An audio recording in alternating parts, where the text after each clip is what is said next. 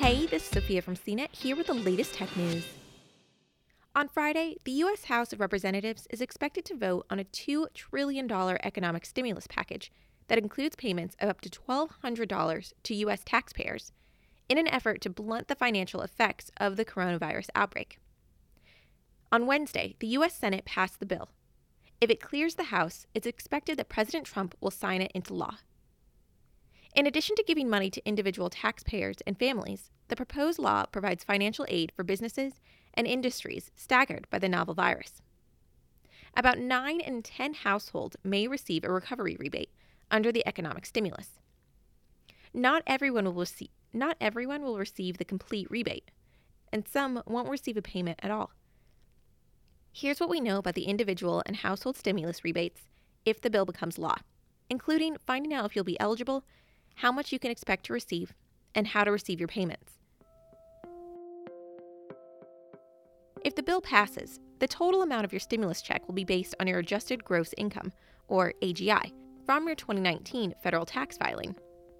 Or, if you've not filed this year yet, your 2018 filing. If you filed your 2019 federal tax return, you can find that figure on line 8B of the 2019 1040 federal tax form, it's line 7 on the 2018 1040 tax form. The amount you'll receive will depend on your total income in 2019 or 2018. This is who's eligible for a stimulus payment.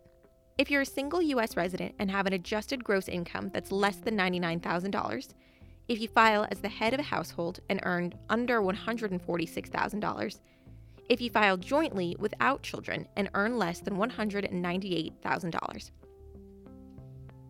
A single U.S. resident must have a Social Security number and an AGI under $75,000 to receive the full amount of $1,200. That sum decreases as your AGI goes up. If your adjusted gross income reaches $99,000, you won't be eligible for the stimulus. If you file as a head of household, you will get the full $1,200 payment if your AGI is $112,500 or less with the amount decreasing until you reach $146,500.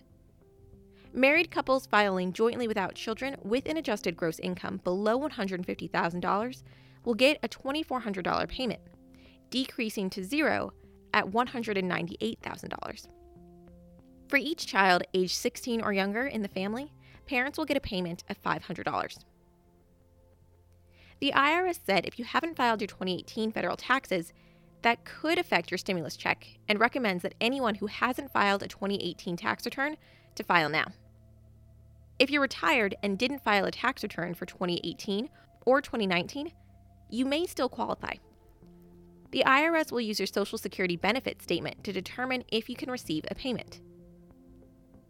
But young people aged 17 to 23 may not receive a payment at all. College students between 19 and 23 don't qualify nor do young people aged 17 to 19, who may or may not be students.